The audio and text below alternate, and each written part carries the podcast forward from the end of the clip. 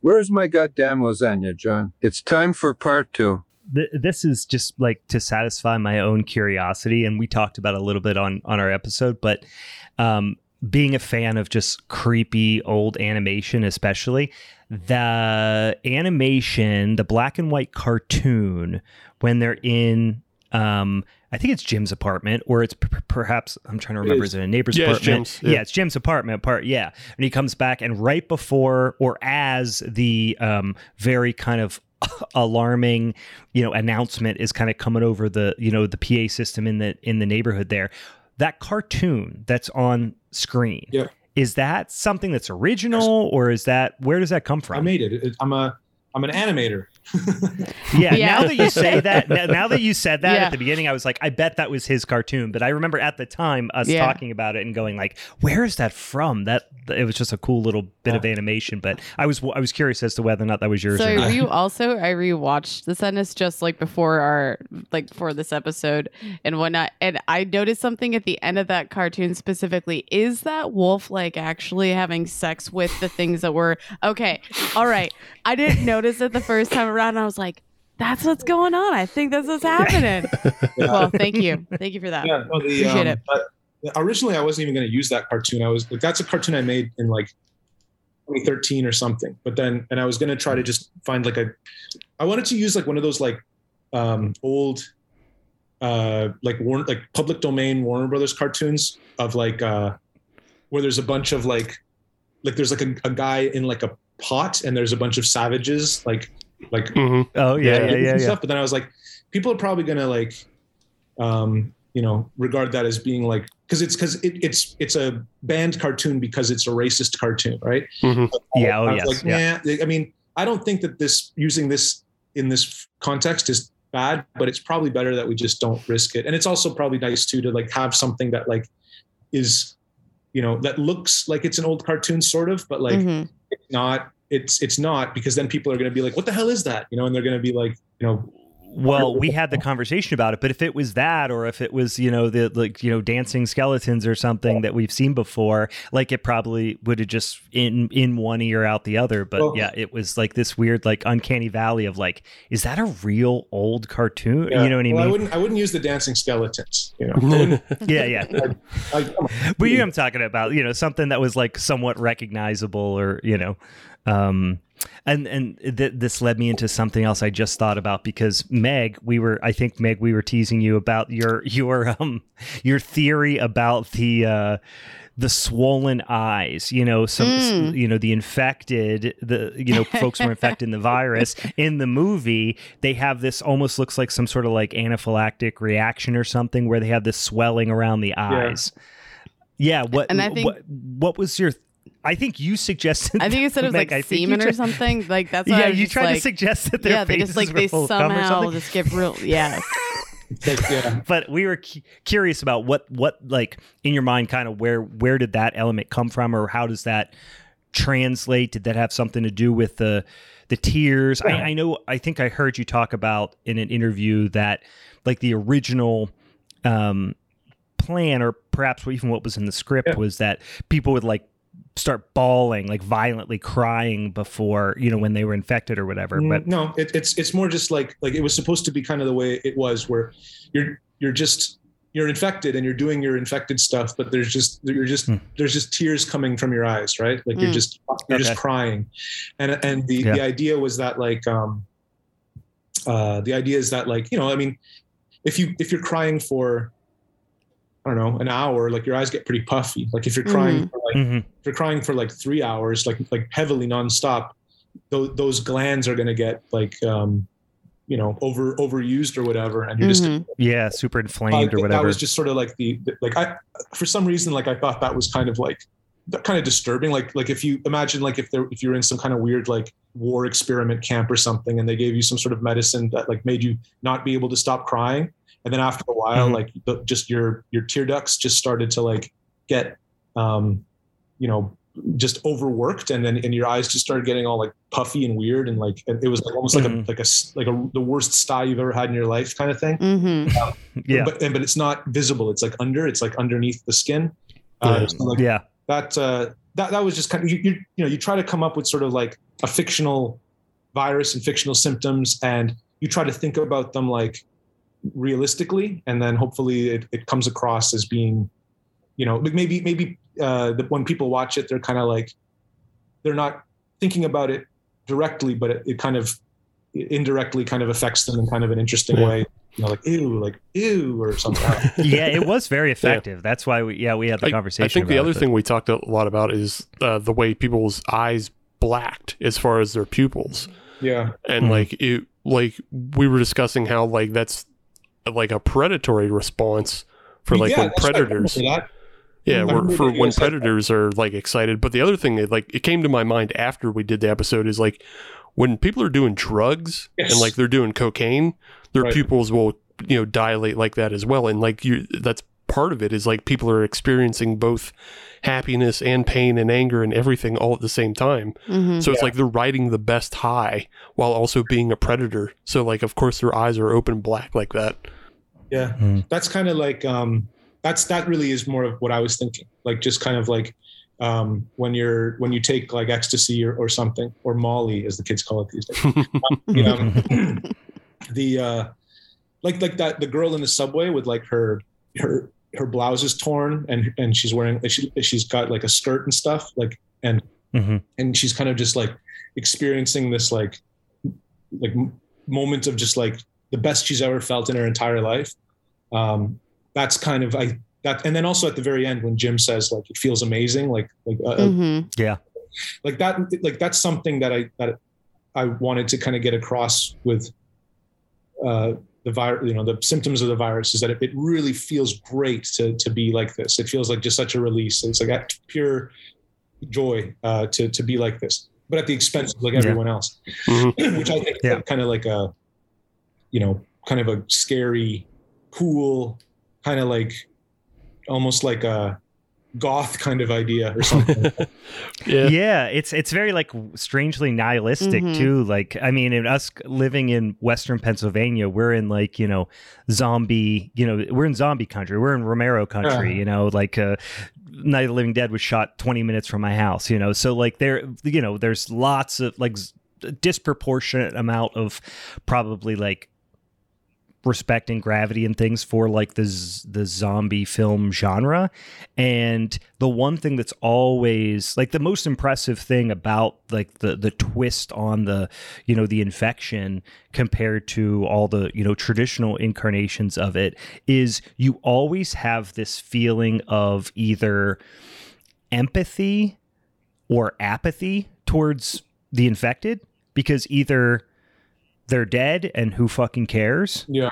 Or they are these unfortunate souls who are you know in agony you know th- thinking about the you know return of the living dead where she's you know half a torso laying on the board talking about how painful it is to be dead and all this stuff in this instance they're like gleeful having a fucking blast you know mm-hmm. what i mean it just like completely flips the way you think about the level of empathy you're feeling for the affected and the people who are being inflicted upon by the infected. Yeah. Well, let's let's let's talk about uh, the uh, the elephant in the room, because um, mm-hmm. because uh, actually, like one of the things that I've tried to state, like to be very upfront about, was was how much of an influence uh, Garth Ennis's comic book Crossed was. Mm-hmm. Mm-hmm. Are you guys familiar with that? I haven't read it, but I, we're aware. I haven't read it either. I'm yeah, I'm, I'm I'm familiar with it, but haven't read it. So so the thing is, is like um, in terms of like the characters and in terms of like you know sort of what the story is about and in terms of the mm. um like the themes of the of the comic the sadness is, mm-hmm. is not is not really the same uh because that sort of idea of it feeling good to be like that sort of idea of like you know this is the best day of your life kind of aspect of it and also sort of this the transformative uh the transformative quality of like being someone who's like unhappy with with their life, being unhappy their, mm-hmm. with their, um, you know, the systems failed them, let's say, you know, and, and we can see this with yeah. the businessman, or we can see this even with Molly to some degree, you know, um, mm-hmm. mm-hmm. and, and all of a sudden, like, you know, they're able to, to have, to, to find their purpose in life, like finding your, having this virus, having this like horrible kind of murder, murder virus become uh, you know like to, to for it to kind of come on you and then and then all of a sudden you realize who you are and you realize like sort of you know all of a sudden like everything makes sense and and, and everything seems great and all of a sudden you know because mm. purpose is such an important thing to have in life right um to, to yeah. know kind of what you're doing what you're for etc mm-hmm. so um those kinds of things are, are really kind of what i are the interesting things thematically in the sadness um and then also um but okay but then the thing is is like I, I had read crossed when it first came out like in the probably the late 2010s i think um mm-hmm. and and uh, basically it's it's just like the premise in, in a very very like quick way you can just say like uh, one day all of a sudden um, something happens that because it's not it's not necessarily like a virus in crossed right uh, it, it's okay. never really explained what it is um, it's it could it, it is sort of alluded to be something biological because it, it creates like a, a, cross on your face like a, a, a like a physical yeah, one. yeah yeah yeah yeah like okay. blistering, like a rash, or, or, a rash, exactly. Mm-hmm. So, um, okay. So, like the thing is, is that so that that's that's like ident- that makes them identifiable as as infected. But basically, it's like one day something happens where something makes people uh, want to do the worst thing that they can that they can think of. Like that's that's what that's the log line, right?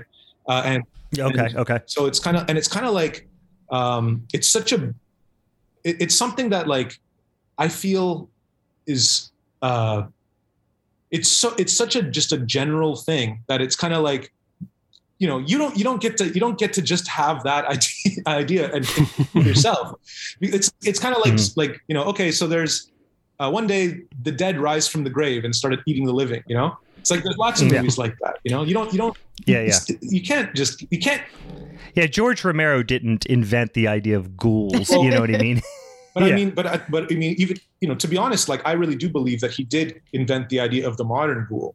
You know.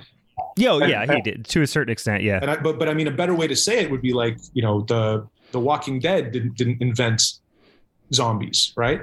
Mm-hmm. Sure. And sure. and the walk and no one no one would really accuse the Walking Dead of being like a bald faced ripoff of the Dead mm-hmm. series. It's just kind of it's just like we we've established sort of just this mythology and then and it's kind of just it's we can kind of work within it you know like at this point because it's like yeah because um you know like to, to be honest too like i mean uh there's a james herbert novel called the fog that i had read uh, years before where um there's a scene actually in that in that novel where like a bunch of uh students uh they assault their their gym teacher at school like they it, because the idea is the same thing it's but it, it's a it's a gas it's like the gas makes mm-hmm. you just want to do like the worst thing you can th- you can think of. Uh, yeah. And then these these students they they get affected by the gas, but the gym teacher doesn't, and then they end up just like uh, you know beating the hell out of him, and they and they try to put like a baseball bat baseball bat in his ass and stuff, and like all this all this mm-hmm. stuff like at, at the at the school. And I mean that that mm-hmm. scene uh, is sort of like a standout scene of that novel and and i was like oh man mm-hmm. i gotta like having students turn on like an adult like that is so cool yeah it's so nasty. So we got to put that in the sadness, right? So like, I mean, that's yeah. that that. Uh, but then at the same time, I really do believe that something like the the James Herbert's The Fog, not John, not John Carpenter's The Fog, um, yeah, uh, was an influence for for. I would say I don't remember that happening to Tom Atkins, but. yeah, no, it was uh, Jamie Lee Curtis. Uh, she she she caught him slipping, and she slipped. but, um, but anyways, um, yeah, like so. The, the, the thing is, is that um, uh, that that novel probably uh, you know it, it, you know that's that's from like the 80s or or, or no maybe it's even the late 70s so i mean that this these are the kind mm-hmm. of things that probably like get the get the ether stirring and then and it, yeah it allows sort of like uh garth ennis to start writing uh crossed he's never said that obviously but like i mean yeah. um, you know the, the point is, is that there's just stuff out there where there's just like you know uh, mass mass insanity. I mean, we have like you know we have the crazies and stuff like that. But I, but the one thing I, that I will concede though is that like um, what he re- what Garth Ennis really understood uh, w- uh, with Crossed is that and and you've you've said it too, Brian, is that what makes it what makes it scary. What what kind of is is that sort of horror revelation that you have is uh, just how adding malice to mm-hmm. zombie uh, structure is uh is yeah that that's special like that's that's the mm-hmm. special thing you know and um yeah. i mean that's and, and i i recognize that uh right from the beginning I, and and i also recognize that as something that didn't necessarily have to be um uh, re- reliant on a big budget. Like Malice is free, yeah. you know. So when I was yeah. when I was given the the task to do a zombie movie, like because that was that was the that was the the, the contract, right? It was it was like you have to do you have to write a zombie movie. You have to do it in like less than eight months, and mm-hmm. and you're going to get this much money to do it, right? Which was not a lot. Um, mm-hmm. uh, you guys mentioned production value and stuff. Um, I'll, I'll, attribute I'll attribute uh, that a lot of that to the fact that we were that we were using ARRI prime lenses, and just the look mm-hmm. of the sadness is looks it looks a lot better than just like a lot of these movies you'll see like mm-hmm. yeah yeah whatever, like on on uh, just some bullshit Netflix movie that comes out or something. Like it just looks like a throwaway movie. Like you turn it on and you're just mm-hmm. like, oh, I know what this is already. And turn it off. But sure, sure. So yeah, it looks it looks it looks slick. You know what I mean? That's like that's the that's the uh the the layman's term how I would describe compared to yeah, like you said, uh, the average movie I'm pulling up on Tubi or something. Yeah, well, yeah. I mean, like I, I, I would like to think that it's like a far cry ahead of like Jurassic Shark or something, you know? well, I mean, Santa Jaws is a modern masterpiece, and I will not have anyone say otherwise. I really like. No, but I, I really liked Amityville Dollhouse. I thought that I, I that, that actually was kind of good. Like I was like, yeah. because it's like they have that stupid that oh whatever. We won't talk about that right now. Well, uh, the, one other thing I'll say, and and and I'm not familiar with really with Crossed. I mean, I've seen maybe some imageries now that you guys say the face thing. Like I have definitely seen that imagery before. But but the thing I immediately went to when I started, and even when I was taking notes, I don't know if I said it on the episode or not, but when I was taking notes after watching the sadness, having gone in, you know, as as um as blind as I could have it was I, I, remember typing down and again i was probably like moderately to highly stoned so i was sitting there taking notes and i thought to myself like this is zombies right? This is modern you know uh, um, kind of 28 days later style like rage zombies or whatever combined with this old you know concept that i've always found really interesting as a angsty emo teenager reading Edgar Allan Poe, there's this concept of the uh, um, the imp of the perverse, which is this concept that that it was a f- concept that's very very old, but that Poe kind of coined this phrase to describe it, which is this idea of no matter how earnest a person is, or how friendly or how nonviolent a person is, you get that weird feeling in the back of your ma- mind. And i think he uses the example of like sitting standing on a cliff with a friend and for some reason in the back of your brain you're thinking i might shove this person yeah. off this cliff. Exactly and you're like, I would never do that in a million right. years. This is my friend. I w- why would I do that? But there is this thing in the back of your brain as a human that's saying, but I could if I wanted to. yeah, yeah. You know? Or, yeah, or just like, you know, like what because that that's that ex- that's exactly exactly what what the whole thing is all about. You know, it's about like yeah, it's about like if we think of the if we think about that sort of in terms of modern physiology you know like if we can mm. call it like maybe isolate that to like a collection of neurons or something and then like mm-hmm. what a virus does is it just kind of like like builds a little like builds a little there's a little bridge yeah and then or or, or, yeah. or disconnects or something yeah. you know mm-hmm. but the, the sure. point is is that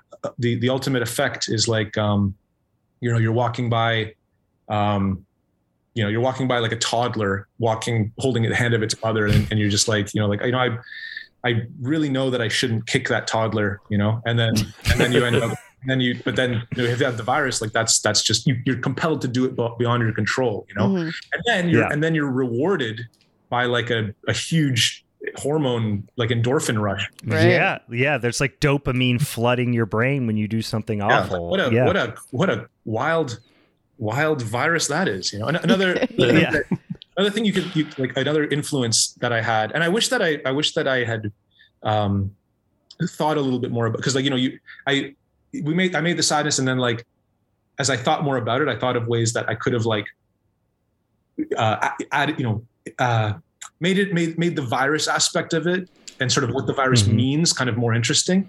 Um, mm. But like uh, the there's a book called uh, a short story actually called The Screwfly Solution by um, uh, uh, Raccoona Sheldon, or, or I think it's like Alice Sheldon. Raccoona is like a pen name, but anyways, like it's this. They, actually did a, Masters of Horror episode of it uh, mm. in the second season. It's like um, I think maybe Joe Joe Dante directed it, but it's like um, it, the idea of the the idea of this of this um, story is that there's a there's a kind of biological agent released into the world that make that only affects men and what it does or or it, it affects everyone but men only have like the you know uh, the like the genetic precursor right, like the, or something it, it, affects like the y chromosome or whatever like it, it mm-hmm. only affects men. yeah so um so what it does is it is it reroutes the reroutes the brain so that um the the the uh, how do you say that like sexual arousal is connected mm-hmm. directly to like to like top tier aggression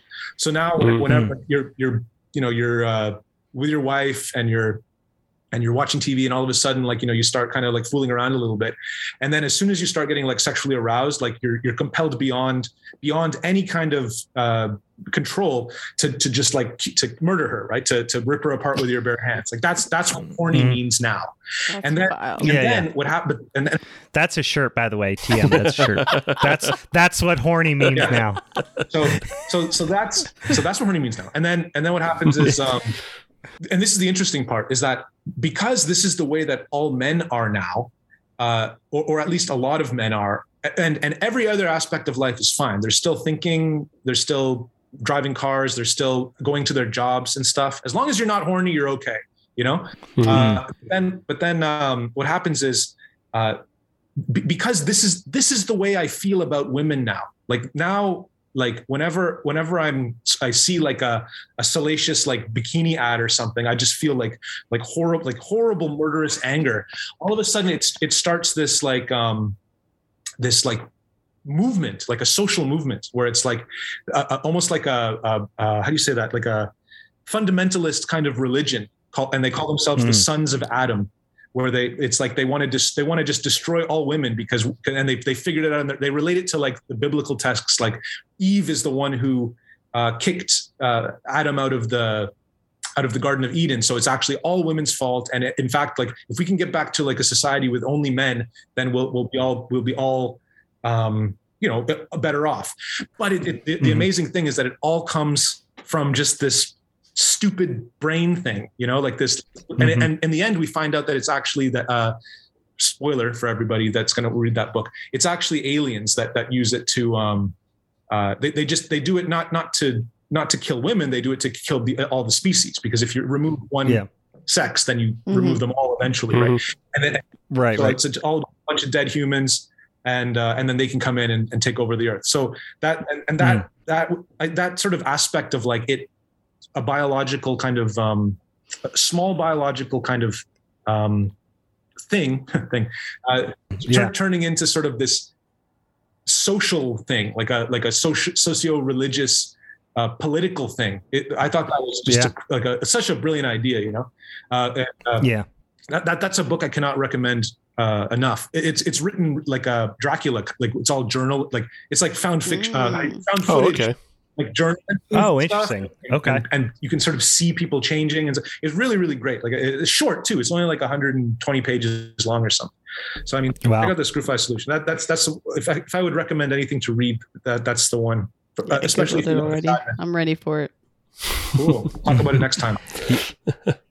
yeah. No, that was uh, it, it's it almost reminds me uh, of a movie that I remember when I saw really enjoying and feeling like it was something that I like now this was years ago but really like felt like I could sink my teeth into, you know, and, and and that I was eager to talk to other horror fans about, and then apparently everyone else in the on the earth hated it but me, which was The Happening, M Night Shyamalan's The The Happening when that came out, and and I get now why people don't like it. The performances are weird, and Mark Wahlberg is difficult in that movie and all that stuff. But I remember walking out of the theater going, wow, there's a lot like to unpack there. I don't know that it was necessarily executed the greatest way possible, but it was one of those things where, yeah, anytime it's something that demonstrates the like biological and chemical vulnerability yeah. of our species yeah. is always real scary to me. Yeah, yeah, yeah. I mean, that's the thing is yeah. like I, I actually like that movie too. I find that movie to be very watchable. Like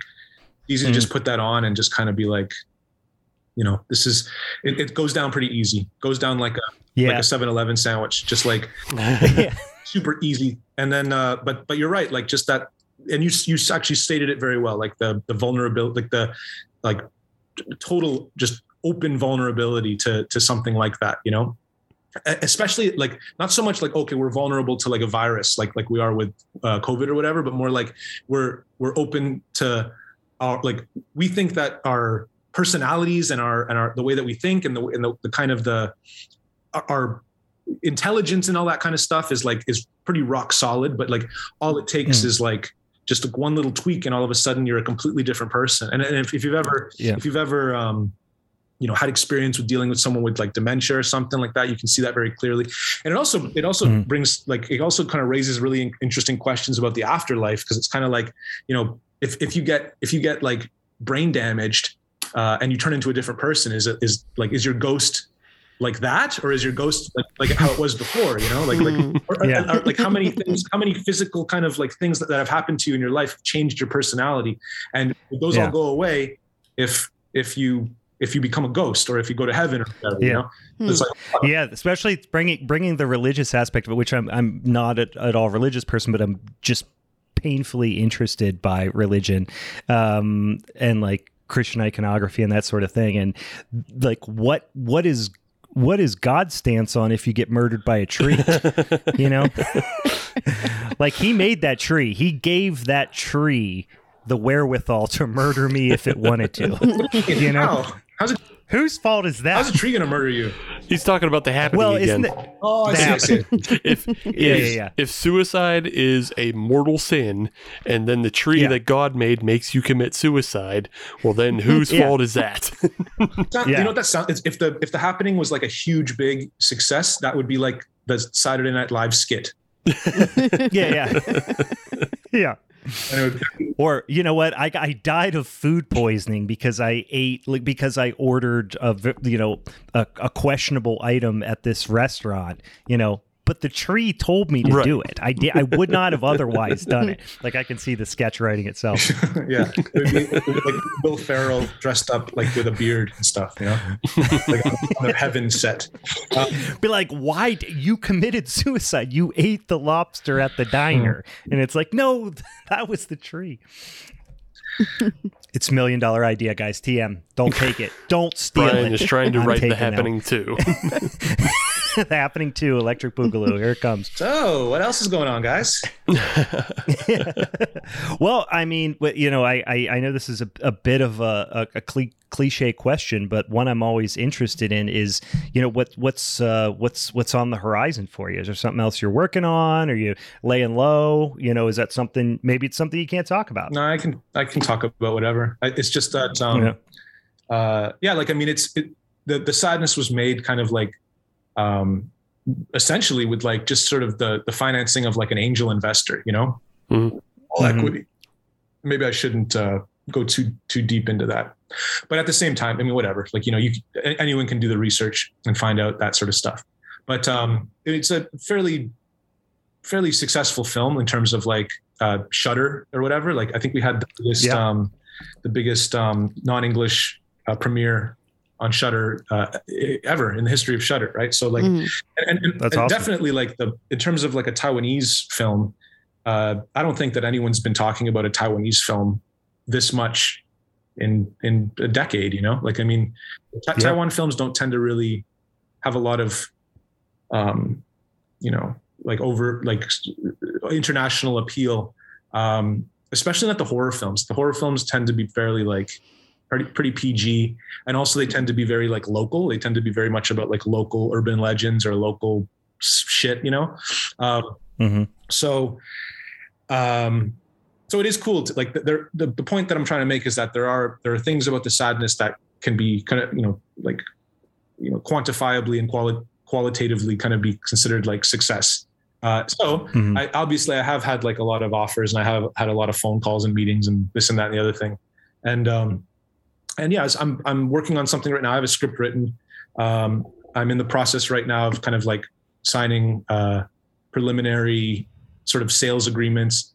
I'm finding a lot, finding out a lot about sort of this business now, like the the way that the way that this this whole thing works, especially given like um, the fact that sort of the theater model and like the VHS model isn't really relevant anymore. So it's like you, are you're, you're dealing sure. with like you're dealing with a situation where you're you're trying to figure out how much you're going to make right from the beginning and spend. Mm-hmm. And you're and dealing with a lot of things like pre-sales and and and uh, making kind of commitments to to buyers early on so that they can get a deal on something that maybe down the road would be more you know um, mm-hmm. But at, at, the same time, you're trying to build you're trying to build a budget as well, and and then there's this whole aspect as well that has to do with um, grants money, soft money, tax rebates, this kind of crap, and it's just like sure. it's this whole super annoying thing. Like you just want to be making a movie and and do thing, and it doesn't work that way. It's like you have to do all this all this shit. Um, and yeah. you know, luckily, I've I've gotten some people now to help me with that. Um, people who do that for a living. That's like all they do. Yeah. Um, but anyways, yeah, like yeah. The, the, next, just to sort of get to what you actually want to hear, uh, the, the, new mm. is, is going to be uh, more like a, a, creature kind of movie. Ooh. I think. Nice. Cause I, cause I really, that's actually is my, my love is like, I like, I like, uh, I mentioned before, like, um, you know, I really like Stuart Gordon.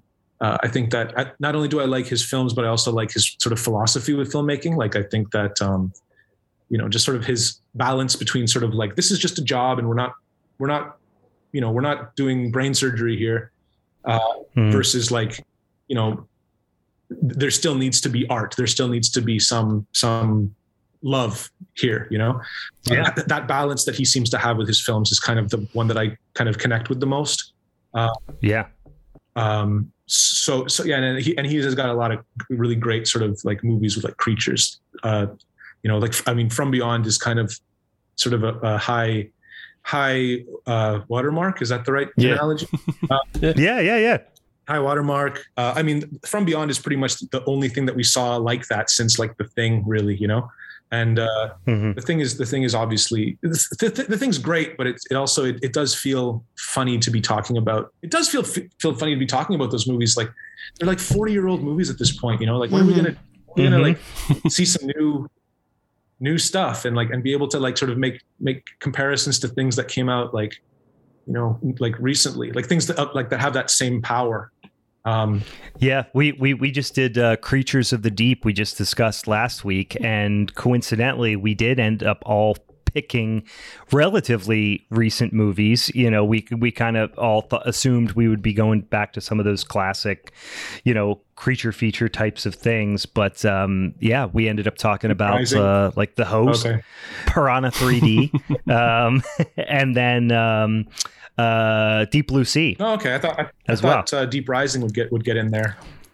Deep Rising was definitely on the list for a couple of us, and and didn't didn't get selected for whatever reason. But um, yeah, that was uh, yeah, it, it it is interesting because there are I think people it's horror strange because I, I I do think there is a lot of um like a disproportionate amount of nostalgia yeah um, connected to genre films even more than than other genre, uh, other you know other areas of film, yeah, and so. Yeah. yeah. And I think so like we're just getting to the point now where there is there are people who are going to turn around and say like some of these movies with, you know, you know, early early-ish, not early, but um, you know, what we would consider to be potentially subpar CGI effects, for example, now are like that's totally acceptable. That's part of their horror lexicon. Whereas, like, you know, people who are maybe, you know, in you know late 30s early 40s whatever a little bit or you know older even or like no it's practical effects or nothing you know what i mean yeah, um so the shift undoubtedly will happen it's, it's really tough like it's really tough to kind of know know like what what's going to hit for everyone you know? Like um, mm-hmm. i was just thinking about that like recently about like um, uh, me me and I, am working with uh, like sort of uh, the, the, the creature thing is something that i'm working on. It's sort of on the front burner right now but like on the back burner i'm working with um, let, let, me tell you this this is something i'm kind of excited about but i won't say too much about it. Like i have a, I read a book uh, recently. I won't say what it was but it was like a book that i really really liked a lot. It was a, it was a horror book Um, and mm-hmm. and I but there was like this whole part towards the end that I didn't understand, and I tried to read reviews on it, and then uh, and then I ended up like, um, you know, not um, not finding what I needed to find in the reviews. Like I still didn't understand what the hell this book was about at the end. And it was like the whole last mm-hmm. half, like 150 pages. I didn't didn't understand what the hell was going on because it was like mm-hmm. it was mm-hmm. like okay, so you know, it's, t- it's annoying that I'm not telling you the book, but I can't because I don't want to reveal the writer. But anyways, no, I the get point it. is, is that like um, I ended up just writing. I found out that writer's email, and I, I wrote him. And I was like, "What the hell's going on in the last half of the book?" And he, and he wrote me this long email, uh, basically, uh, basically just like explaining kind of around it all and then at the end like kind of saying there are a few things too that i don't i'm not i don't really want to tell you because like they're it's designed so that you won't to, to kind of confuse and frustrate you as well.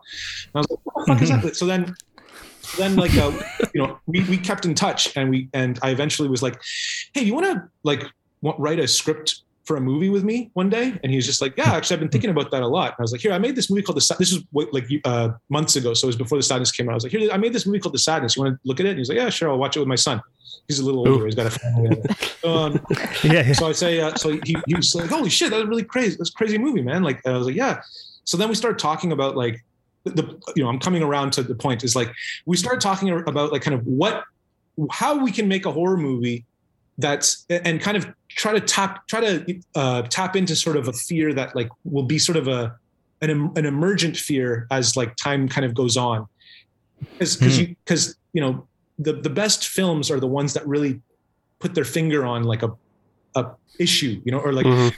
yeah like oh my god like i can't believe that they're talking about that i, I didn't think anyone else was thinking about that too you know like like i, I had yeah. those, i had that feeling when i was watching um uh uh, uh Midsommar actually because of uh, mm-hmm. but, but I won't, I won't, get into that. It, it, mostly has to do with sort of how the boyfriend was behaving. I was just like, I've been that guy. I've been that coward too. Can't break up with his girlfriend. You know, like he can't because mm-hmm. he just doesn't want to deal with the bullshit. You know, like and just being a coward. Like like every man's been a coward like that. You know, like yeah, yeah. It's so embarrassing. And, and and to have the have a movie made about that, I felt like personally put on blast almost. You know, like yeah, it was like um, it was really interesting to to see kind of like a really specific like emotion or whatever uh, put on the screen like that. Anyways, so so was, so we started talking about like, um, you ever notice that like you know everything's all fucked up and like and uh, you, you, know there are there are parents that can't talk with their kids anymore because they're because just because of like information and stuff. It's like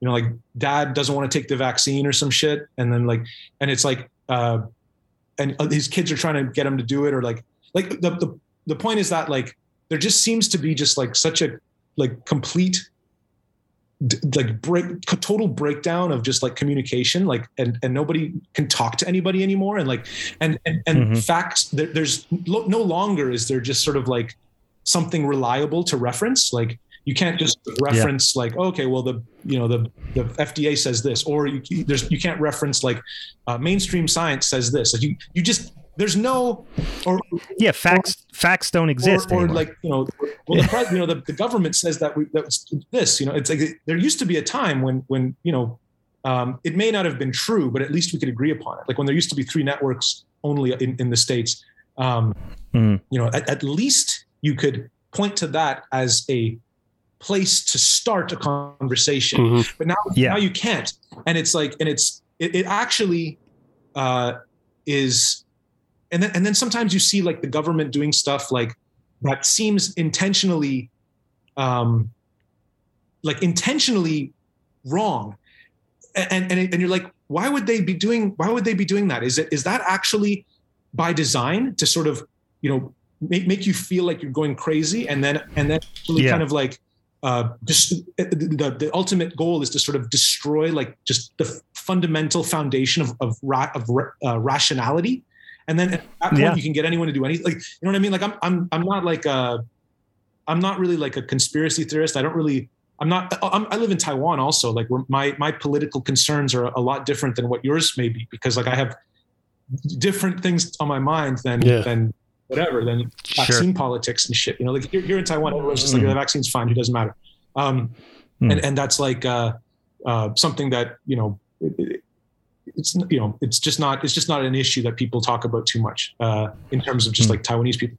But um, uh, I just I'm just in it for like the sake of like the horror, like the like what what what can we do to make this? What can we do to like um, make a story that really is about is kind of terrifying in this way? And and and we saw like I saw like a movie called uh, Pontypool. Uh, oh yeah, mm-hmm. oh yeah, I, that's great. I did not like it at all. I didn't understand what the hell was going on. I didn't get it. Didn't, it, it didn't yeah. relate to me. Uh, in the way that I that I like to be related to. Like, and it just ended up being kind of just sort of a zombie movie with just sort of like a twist. And I wanted it to be kind of more than that. Uh, given that that author is actually quite a quite a good author and, and uh, tends to sort of um, you know like a, a approach things in kind of a, a, unique way like a more cerebral way like horror anyways so anyways yeah so the, the point mm-hmm. is is that I'm, I'm really excited to try to like down the road try to do something that's like you know really ambitious in terms of in terms of yeah. horror. Um, but like that that that's the kind of thing that uh, that's the kind of thing that really interests me like down the road and and it's sort of when I see movies like like Titane and stuff mm. that, that are that are just not not about the normal subject matter and and not even uh, uh, fitting into genre categories. You know, yeah. like that yeah. movie's just so genre agnostic. Um, it, like I mean, I it it was such a like a breath of fresh air. Like I remember I saw that in Calgary um because mm. I was mm. there for the festival at the Calgary Flash Festival, and I saw that movie there, and I was just like, man, this is fucking amazing. This is amazing. Like more people should make movies like this, where it's just like it's just all all passion and like all like yeah if it feels like a, a really well thought out stream of consciousness almost mm you know what i mean where it's like it's just go you're going in the direction that the story's leading you without a lot of those same traditional like storytelling functionality. Yeah, it's, it's not the same traditional I mean? beats of this happens yeah. and this happens and this happens. You know, it's it's, it's yeah. What? yeah, the yeah, thing yeah. is though about that film though is that it's like um, the the, the you.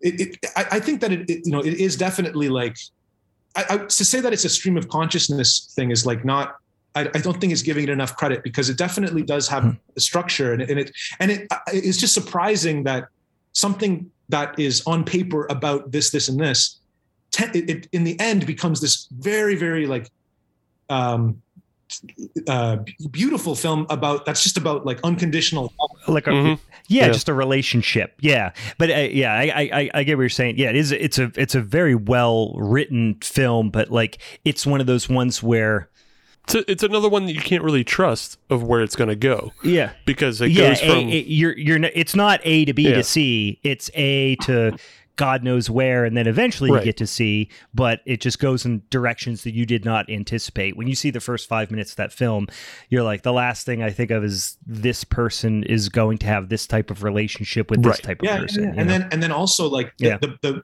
this the crazy risky tightrope tightrope walk of that film too is how they're essentially uh, to looking at a uh, female to male transition through the lens of body horror. Mm-hmm. Like it's it's mm-hmm. so risky. It's such a it's such a night Twitter nightmare, you know. But it but she oh, threaded yeah. the needle on that one. You know, she it made it work, mm-hmm. and and everyone's just like, bravo, you know, just like, damn, yeah, what, yeah. A, what an accomplishment. Anyways, um, yeah, sorry guys. I'll I'll ask you one more thing, and again, a selfish one. Um, you know, I I I, I'll, I don't know a lot of pure Taiwanese horror movies. You know, I, I, I know of some of those kind of more like exploitation type, um, you know, uh, uh, films that we talked about early on. But like, if there are, you know, maybe one or two Taiwanese horror movies that are, especially ones that are representative of like what Taiwanese horror is in a, in a somewhat modern sense, like what what would you suggest to someone to go out and find? Um, oh God, you're putting me in a, in a tough position right now because like uh, I, I I personally don't think that there's been like a very good Taiwanese horror film, uh, mm-hmm. you know, made and like like the that's just okay. And the thing is, is that that's that's actually just not really what where Taiwan shines in terms of film. Um, mm. If you want to watch a, a, really good Taiwanese film, uh, okay, yeah, yeah. Wa- watch um, a, a brighter a brighter summer day by Edward Yang, Y A N G. Um, that that movie is uh, uh, it, it's like you know it's like the Taiwanese Godfather essentially. Um, it's, it's, okay. it's, about kind of like you know growing up under um, you know mar- like uh, martial law, uh, very very like strict um, and uh, like oppressive government, and then kind of kids kind of trying to find out who they are um, and kind of also like kind of getting American, you know, like Elvis Presley, like the, the, American influence, Western influence coming in, and like, and th- just kids trying to figure out who they are, and then also, also this sort of like organized crime aspect to it, and like, um, it's, it's really great. It's really, really like, like you'll you'll get you'll you'll get a lot out of it. I think. Uh, I think that that's that's probably one of the best films that has come out of Taiwan. That's like from the ni- 1992. I want to I want to say the 90s. Okay. Um, as far as uh, uh, as far as like um, yeah, like I don't know. The, t- Taiwan's always been more of like a, you know, uh, art. Like you know, they're going for the in terms of international appeal, they're going for like the, the uh, Cannes Film Festival type films and stuff. Like, sure, like, uh, sure. They're they're not really doing. They don't. Only recently have there been like horror movies coming out, and they're not. They're just. I can't really recommend any of them because they're just objectively not as good as like ones that, that you would see coming out of uh, other parts of it, other parts of Asia, say Korea, for example, or or yeah, well, the kind that used to come out of Japan. I saw a mm-hmm. very mm-hmm. very good uh, Hong Kong movie, uh, sort of like a crime crime drama, um, and uh, it's called Limbo. See if you can find that. No, that, that, that movie is uh, blew me away. Just like such a well well made, well crafted film. Uh, and then um, also, um, what, what, else is it about about that movie? It's also it's also very mean, very like um, uh, mean spirited. I think I think that. Uh, but it, like I said, it's a it's a Hong Kong movie, not a not a Taiwanese movie. Um, gotcha. Limbo, definitely, absolutely, you got to watch that. And then Brighter Summer Day for just like a just a good Taiwanese film. Um, and that's about that's about all I can think of. no, those are great. Those are two that I have, have, no frame of reference on. So yeah, I'm always looking for something that, um, like I said, I can just kind of go in blind and just kind of discover as it goes. So. Yeah, yeah, yeah. I, I, I mentioned, um, I mentioned Limbo specifically be, just because like I, I only saw it like a couple days ago, um, and mm-hmm. and it, it, I just feel I feel like I just haven't seen a really good movie in a long time. I was just, oh God, yeah. thank you. Like I was just so happy to, to just, yeah, someone, yeah. someone still cares. Someone still is trying to make something good, you know, and someone's like putting the effort and the, and the, the passion forward to, to make like a, a good sort of, um, you know, like, uh, you know, what do you call that? Like, uh, higher tier kind of like action crime sort of horror mm-hmm. kind of like you know like that that seven vibe where it's like almost like okay. horror, yeah just because of how, just because of how like a like a grittier thriller yeah, yeah, yeah. kind of just because about how, how horrible the killer does and like how implicit sort of like the crime scenes are like you're just like oh god you know but it's like um, but just the way that it's like shot it's all it's a black and white film too which is pretty wild hmm. um, oh. Cool. Yeah, that, that's that's about all I can think of for, for that kind of stuff. I wish I wish I could give more recommendations, but it's it's getting t- tougher and tougher as time goes on. Do you guys have anything to recommend to me that you've seen recently that's really good? Season three of Barry. Wait, what? So what? Uh, Bill Hader show. Yeah, it's re- it's really good. Like yeah. especially like yeah. season three gets incredibly dark, and like Is it funny. Uh, yeah, it's like a dark comedy. Okay. So like the first the first season is pretty high like pretty surface level comedy, but like yeah. as it goes on, it gets just darker and deeper because the character keeps digging himself into these terrible holes. So. Mm, cool. All right. Anything else? Nothing has been giving me too excited. I mean, I watched Dual and I thought that was an interesting concept, and I think I was more excited to find out Emma Ruth Rundle did the like score for it. And then I like wanted. I don't know if you saw Men yet, but I was kind of. I'm like waiting to talk to someone about it because I, You know I what? I don't, uh, let me. If you if you're up for it, I'd love to talk with you about Men because I I got a, I got a few to say about that film. But like, sure, uh, these guys haven't watched it yet, so. Okay. But yeah, I'm here. No, for, go ahead though. It. Okay. Uh, how, how, about how about you, Brian? You got any any, any recommendations? I was trying to think. You know, I've I've definitely been been on a kick recently of just watching absolute horseshit. um, like really weird. Uh, we we talked about not that long ago. I absolutely was blown away by um, uh, a Japanese film called uh, uh, The Boxer's Omen um, that I just genuinely loved every second of and it's just completely out there really wacky corny practical effects it's free on youtube we ended up doing an episode on it i think just because i they, I think I got to pick yeah. that episode. That, that one's actually reason, a Hong Kong movie. The Japanese one. That is. Oh, you're right. That the is Japanese movie. movie we, you watched yeah. was nine seven six Pinocchio. yeah, yeah, yeah.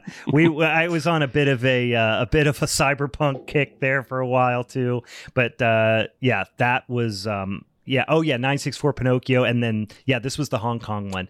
Um, the Boxer's Omen was really really fun, but uh, uh, another one that just came I just watched it for the second time, and I, I don't know if we did an episode of it. Was uh, it was a Spanish or it was a Spanish language film, but I can't remember. Steve might remember where it was. Um, I was trying to look it up real quick, but the last matinee. Oh, yeah. You remember we talked yeah, about that? that? Where was that from? That was uh, it wasn't Spain. It was South America. South America. Mm-hmm. Yeah, I was going to say it was somewhere in South America. I, w- I kept wanting to say it was. Well, like, I think it was a joint production Oh, is Uruguay. Yeah, it was a joint production. It was like Uruguay and Argentina. And Argentina yeah, but it, it is this weird like South American l- like love letter to American slashers of the 80s as well as like giallo flicks uh, and it was just really really fun and well done and yeah the, that that's that I, I went back and rewatched it this past week and liked it even more than the first time I watched it. Wow. Well, that's that's great. Uh, it, it, called, yeah. Did you say it was called The Last Matinee? The Last Matinee, yeah. And it just came, just came out. I was trying to Google real quick. Uh, yeah, it just came out in the last couple years. Okay, cool. Yeah, I mean, like so. I'm, I'm, trying to like think about stuff that like, you know, uh, you know, stuff that I've seen that I that I like. Like I'm really trying to rack my brain as you're as you're speaking, mm-hmm. and like yeah the stuff that i'm trying that's the only thing i can think of is like do you ever watch um uh 30 coins. The uh oh Alex that shit is so good. Yeah. I thought that was a, no i haven't seen it. Yeah well, you should watch that. Uh, and also what try to look try to look at alex de la iglesias iglesia movies. I think that he's a he's sort of a uh not like he's not regarded in the light that he should be. Like i think he's a really underrated director. Um, but 30 yeah. coins is just it's like this uh, it's it's uh, 30 coins is in reference to like the 30 coins that were paid to Judas to to rat on Jesus, right? And it and mm-hmm. yeah, yeah. Coins have like magical power, but like they have like magical like evil power because they they're representations of like be- like pure representations of betrayal. So like this mm-hmm. this cult like wants to like get them all together so they can have like um you know u- ultimate evil power, but then like this this mm-hmm. ex priest and a, and a veterinarian get together and they start Scooby Dooing around the globe, solving all kinds of like supernatural capers and stuff. And it's just like, it's just such a wacky show and it's funny and it's scary and it's goofy and it's got monsters in it. And it's like just such a, such a fun show. But the problem is though, is that you can't be fucking around on your phone while you watch it because mm. Spanish yeah. people talk so fast and like and it's on sub it's subtitled so you have to be like super quick at, at like getting because i i'm pretty fast at reading and like and i'm finding myself like sweating when i watch this show because it talks so fast. sure um, and then also just just to this is not even a new movie. This is like a movie that's like eight years old. But um, i just should mention it because i really like it a lot. It's called the world the world of kanako. And it's um it's by uh, T- tetsuya nakashima. Is like a japanese um, uh, director. And it's just this like um, this story about this manipulative high school girl uh, and, and her detective father who's trying to find her because she disappears. And it's like, I, I, remember just watching that completely blind one day and just being like, like, oh my God, like just having that, that feel, that feeling that you get when you watch something really good and you, and you, you feel almost like just thankful that there's still good stuff, you know, that yeah. you haven't seen. Yeah. Mm-hmm. Uh, but yeah, regarding, regarding men, um, the, uh, the, the, the I, I really I I don't know that I, I can say that I, I like that movie as a whole um, because I, I didn't f- find it to kind of like resolve uh, in a in a way that was like satisfying.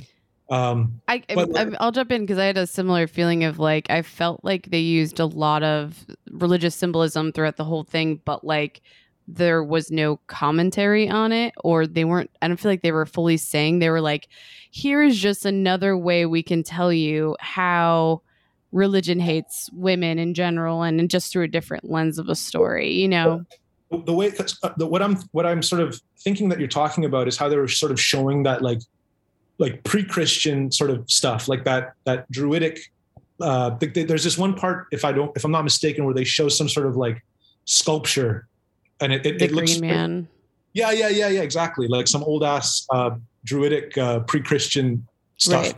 and uh, and my my sort of um, take of that was sort of like, oh, okay, there's this. This is explaining what's going on in a supernatural context. Like there's some sort of there's some sort of like uh, energy. Like this movie isn't just purely subjective and it's not just it's not just like mother where it's just like abstract and just sort of sure. existing with its own world this is serving not just to show how historically men have hated women or, or, or been abusive to women historically but it's actually trying to give some context like as to why this is happening and, and, and also later when you, when you see the finale like why why what happens happens because there actually is sort of a supernatural element to this like this is like a a, a charged a, a, land charged with energy with occult energy or something like mm-hmm. this you mm-hmm. know that's the way i took it um i think that's an interesting take on it too because i think if you look at it that way it doesn't feel so necessarily just like on the nose for everything that they were trying to say because like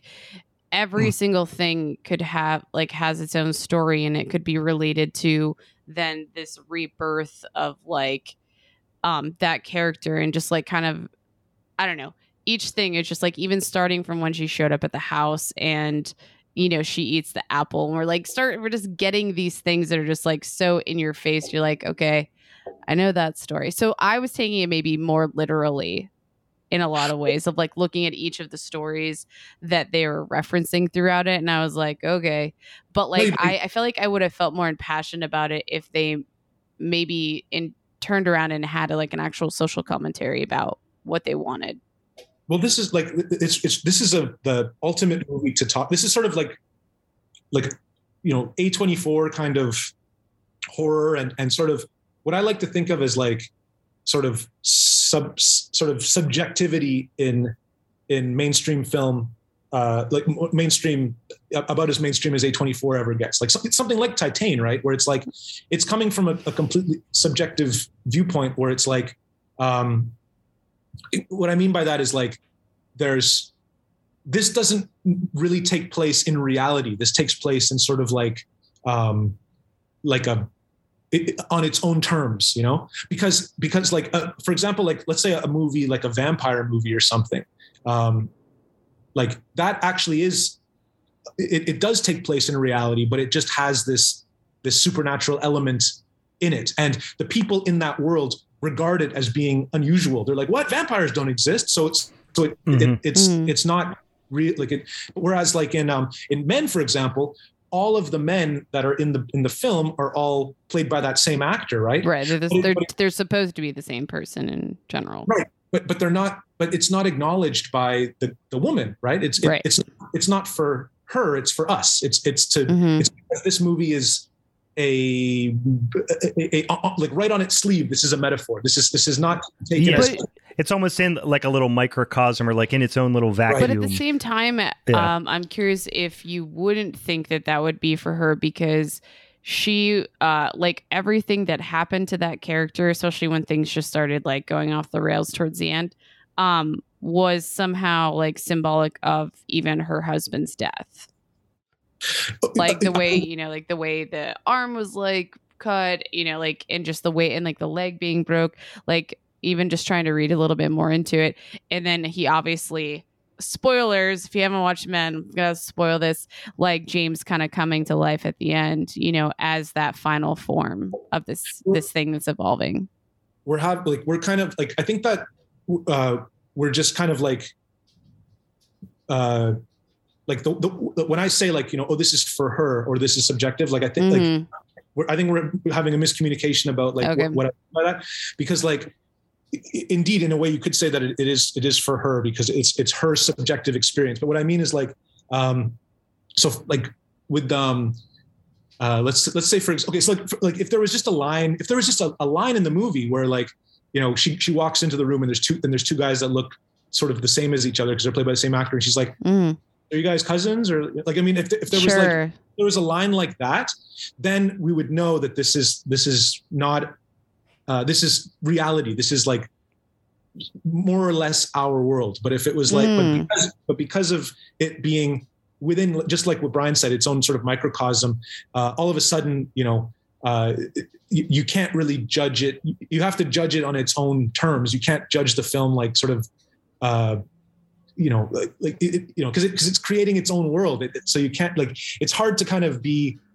Um, you, it's hard to judge it on on anything other than just sort of like, um, you know, I mean, in my mind, like the, the, sort of how it makes you feel, kind of overall, mm-hmm. uh, and also just in terms of like performances and and and things like that.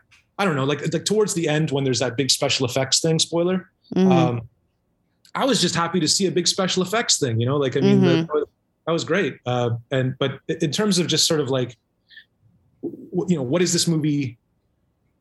Okay, is, is this movie about kind of like this woman dealing with kind of like the, the, the trauma of, of, you know, of this experience of, of her husband uh, of uh, committing oh Jesus sorry guys committing suicide. Um, but then um, you know it, uh, so and then it's sort of just her kind of like working through it and, and also sort of feeling kind of uh, so is, is it all just a dream? Is it all in her head? Is this just something that's happening like within her within her mm-hmm. mind? Like is mm-hmm. that is that what this all is um, because if it is, then um, then go further with that. You know, like make it make it wilder, like make it crazier. Mm-hmm. Like uh, I mean, I think I you've given me also like a new perspective, which is also why I love doing this podcast with these guys because I think I get to think about things a little differently. I'd be curious even to explore more because I I have a feeling though because when right after I watched it, I was like, I don't know exactly how I feel, but I also don't really have any sort of religious background. So I need to look up what do these things mean and like, is there any sort of relation to like, and then it might even looking at it through this world of like, they're creating this world around also these ideas though, you know, so what I mean? So I'd mm-hmm. be curious um, to revisit it again, but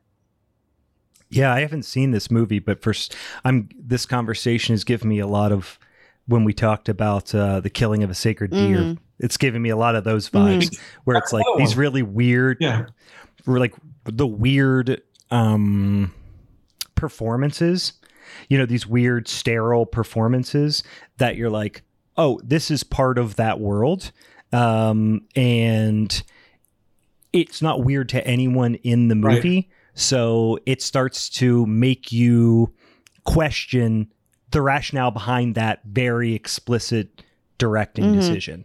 You know what I mean? Because it's not just one performance. It's not just whatever the heck his name is. Colin Farrell. Uh, uh, Colin Farrell. It's not just Colin Farrell making an acting decision. They're being directed to act like this, and it's supposed to paint a picture of this kind of like abnormal world that they're in, and the world is built around, in this instance, a, a religious metaphor. Mm. Yeah, it's funny. It's funny to like, like that's the that's the thing about that film. I, I, think that Killing of a Sacred Deer is like a, you know, you know, just a superior film overall. Like I'd rather watch that than Men, for example. Not not to say that they're um, similar in, in, any other way than than just because of this this sort of um, subjective kind of in its own world aspect, like we were talking about. But like, um, you know, I'm not entirely like you know the the kind of the way that the dialogue is delivered and like kind of the way that that the the people behave and that, that just what you're talking about that sort of peculiar way that people are relating to one another and talking in that film it's like it's it's working towards an end but i don't i'm not really able to put my finger on exactly what exactly it's doing or how it's working but like but the effect the overall effect of it just kind of disorienting me and setting me up yeah. for um for kind of sort of gut punches towards the end um, is is really like it, it's effective. So like I mean that that just speaks to the to the the ability of the director of being able to kind of like hmm. um, you know being able to kind of do something that I as it's happening to me I don't even really understand how it's working or operating, but still I'm able yeah. to like I'm able to to reap the benefit of it. In other words, be like you know emotionally moved by like the film uh, mm-hmm. even though I'm not really even sure how the mechanics of it work. Like, mm-hmm. yeah, I was like that. That's what I found myself in that movie, almost getting, I don't say hung up on it, but maybe distracted is the best word. Where I was like, why are they? Why are they acting in this way? Is it because this whole thing and all the happenings and the intertwined relationships between the married couple and the kids, and then this troubled, you know, teen is it is this the way that he is imagining it? Because he's obviously has you know struggling with some sort of um, you know mental illness or something like that. So is it like is this kind of sterile way of dealing with one another the something that is inflicted upon the world by him? You know what i mean? I don't there's know. also like a, a greek know. like it, it's based on some sort of old greek story too right yeah, yeah, that's right. It's not biblical; it's Greek. Yeah, I think you're right. Well, the, the, thing, I knew the that. thing is about that is like, you know, that all of a sudden, um, you know, it, it, it's the, that kind of storytelling is is uh, it frees itself up to be like you don't have to be um, you don't have to go by pure um, objective reality anymore. Like there there is sort of like mm-hmm. a, there is sort of a, a license to kind of um, be um, a, a, little more like I don't know. Theatrical is the first word that comes to mind. I don't know if it's more, like esoteric almost in how everyone's reacting to one another. Yeah. Like it can mean it can mean a lot more, or it can mean something totally different because this isn't the real yeah, world. Yeah, yeah, sure, sure. Like, like yeah, and, and yeah. maybe like maybe at, at, you know at the end of the day, like, i like sort of trying to zero in on on on these kind of things. Uh, is mm-hmm. at, at, the very least we can say kind of like um, it a movie like Killing of the Sacred uh, Killing of a Sacred Deer is like it rem- it's like it reminds me of something, but I don't exactly know what it reminds me of. You know, like it, it's like a mm-hmm. weird mm-hmm. a weird sort of feeling where you feel kind of it, there's a familiarity to, to the way things are, or, or at least I should know what it is, but but there's it's impossible for me to know what it is. But, but yeah, there's a little bit of an of a uncanny valley type of thing going on, maybe. Or something. then, like uh, movie like yeah. Mother, for example, it's like I know exactly what this is all coming from, and it and, and that mm-hmm. works a lot less uh, you know it, it, works it works a lot less effectively than than something like that just because it's like so i know exactly exactly what they're referencing here and it's just like you know there's there's the, ambigu- the ambiguity and the and the the art again is is uh, not not really uh, not really present. We did an episode on Mother where we actually uh, uh, had this. Guy, or no, oh, it was religious. Yeah, it was horror religious horror, but you yeah. know, it came down yeah. to like mother because Brian and I have such a Catholic upbringing, mother oh, was mother was like super on the nose for us. So like you're saying, there was no ambiguity where Meg didn't have that upbringing, so it was actually more foreign to her. Yeah, and I, I, I uh, yeah, exactly. Like I mean, just like the, you know, it, it's almost like instead of doing a painting, somebody just gets the paintbrush and just writes down what the painting is about. You know? Yeah, that is Dar- that is Darren Aronofsky you just described. yeah, I, I mean, I, I, used to I used to love his films. I used to love like, uh, uh, well, I mean, I, I guess I haven't watched Requiem for a Dream and since it first came out. Maybe maybe I wouldn't be as impressed by it. See, I wasn't days. I wasn't when it first came out. Even I was just like, okay, yeah, it's an anti-drug. I'm like, I'm not here for it. I'm bored. yeah, he did. What was the other one he did? Uh, did he do? Is he Black Swan too? Yeah. yeah. See that one I yeah. like. That one I like. Yeah, that was. Yeah, that was fun. I mean, again, the the um, yeah, the analogies and stuff are, are a little on the nose, but he does the intense visual stuff. I saw well, just like yeah. the meme where like it just shows all the stuff that he ripped off from uh, Satoshi Kon's Perfect Blue. Mm. Mm-hmm and and I was just like, I don't want to watch this. Like, I'd rather just this just makes me want to watch Perfect Blue again. So I've actually never yeah, I know Black Swan. Um, yeah, it's it's. It, it, I mean, yes, it, there's definitely a lot of parallels there, but it's. I mean, obviously, one being like animated and stuff, it it makes it visually at least it, which is all I come to expect kind of from Darren Aronofsky films is like there's going to be some fun visually striking stuff. Yeah. His yeah. when you say his name quickly, it, it sounds like you're saying Derriere. Derriere Aronofsky. That's my Yinzer accent. Derriere Aronofsky. no, it's not. It's, it's, not. It's not like a. It's not a, a criticism of, of, you or your accent. It's more just like a thing. I like. I like to think of him a little bit of as, as a as a Derriere. You know? um, yeah. yeah. Anyways, um, I, am sure he's a wonderful man. Uh, yeah much more accomplished than I am, anyhow. Um, but anyway, yeah, let's let's let's put a put a pin in it, boys and girls, and uh, I'll talk yeah. to you next time. No, this was a lot of fun. Thank you so much for for the time, and um, yeah, really excited to see. Uh, really excited to see. Um, you know what you do next, and obviously you are more than welcome at any point. Uh, would love to to chat with uh, other fellow uh, film nerds, especially uh, one that's as knowledgeable as you. So appreciate your time. That's awfully nice. If you, uh, yeah, I mean, like you know, if you if you have any kind of like topic that comes up or something that you that you think that I, I would know about, uh, then uh, you know, don't feel free to, to holler at me. And if, if I, mm. I'm not interested, I'll just be like, no, guys, I can't do it. sure. Yeah. yeah, nice maybe when we do our when we do our street trash episode or something. oh yeah, dude, I love that movie so much. How did you did you did you know yeah. that? How did you know that I love that movie? I saw you uh, an interview uh, with you at, uh, or maybe it was something at uh, uh, at a festival or something. You talked yeah. about seeing street trash there. Yeah, that, that, that was Fantasia again. That was when I was wearing a suit. Yeah, yeah, yeah. All right. Okay, cool, guys. Uh, I'll talk to you guys next time. Right. All right. All right. Sounds good. All right. Thanks, Rob. Yep.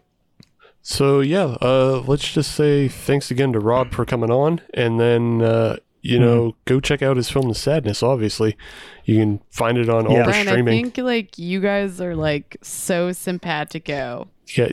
I felt that way um, the whole. I was, was like, I was like, we well, should step the, away just, here. Give them something. Well, I was just like the insufferable nerdiness yeah. that's happening right now is like I'm just imagining people just like shutting off unsubscribe. like just like, No, it was a good talk. Yeah, I think I think we got a lot of really great like insight to the, the sadness and it was really cool. Yeah. I learned more about Rob too, which is awesome. Yeah, super open mm-hmm. and like not not like no no mm. ego. Mm-hmm. You know, mm-hmm. just yeah, it was cool. But well, once again, yeah, thank you to uh, Rob Rob Jabbaz for uh, for coming on and spending so much time with us and here in our. Uh, I, I, I do genuinely hope he goes and watches the Boxer's Omen, um, and then you know probably then declines our next request to come on the show. But um, if you haven't already, uh, not blowing smoke here at all. You got to go watch The Sadness uh, on Shudder.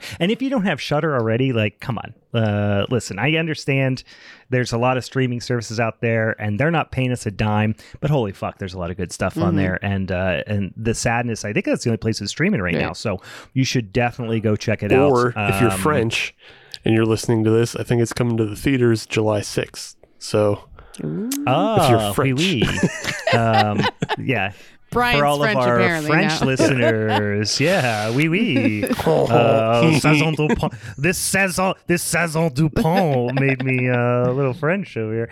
Um, yeah, so that was that was a lot of fun. Hopefully, we'll uh, have Rob back in the future. Um, but hey, guys, uh, probably a good time to mention if you have any, um, you know. F- contacts, any filmmaker friends, any f- directors that you're particularly interested in that uh, you think might be willing to come and talk to us, we'd love to have them on the show. Uh, we've got a couple other uh, guests coming up. They're going to be exciting as well that have agreed to uh, to come on here and let us flap our gums at them about uh, you know chips and beers and uh, and and spooky ooky shit and stuff like that. So, um, and as always, give us one of them follows over on the social medias because that's where you're going to be able to connect with us and also see what we got coming up here.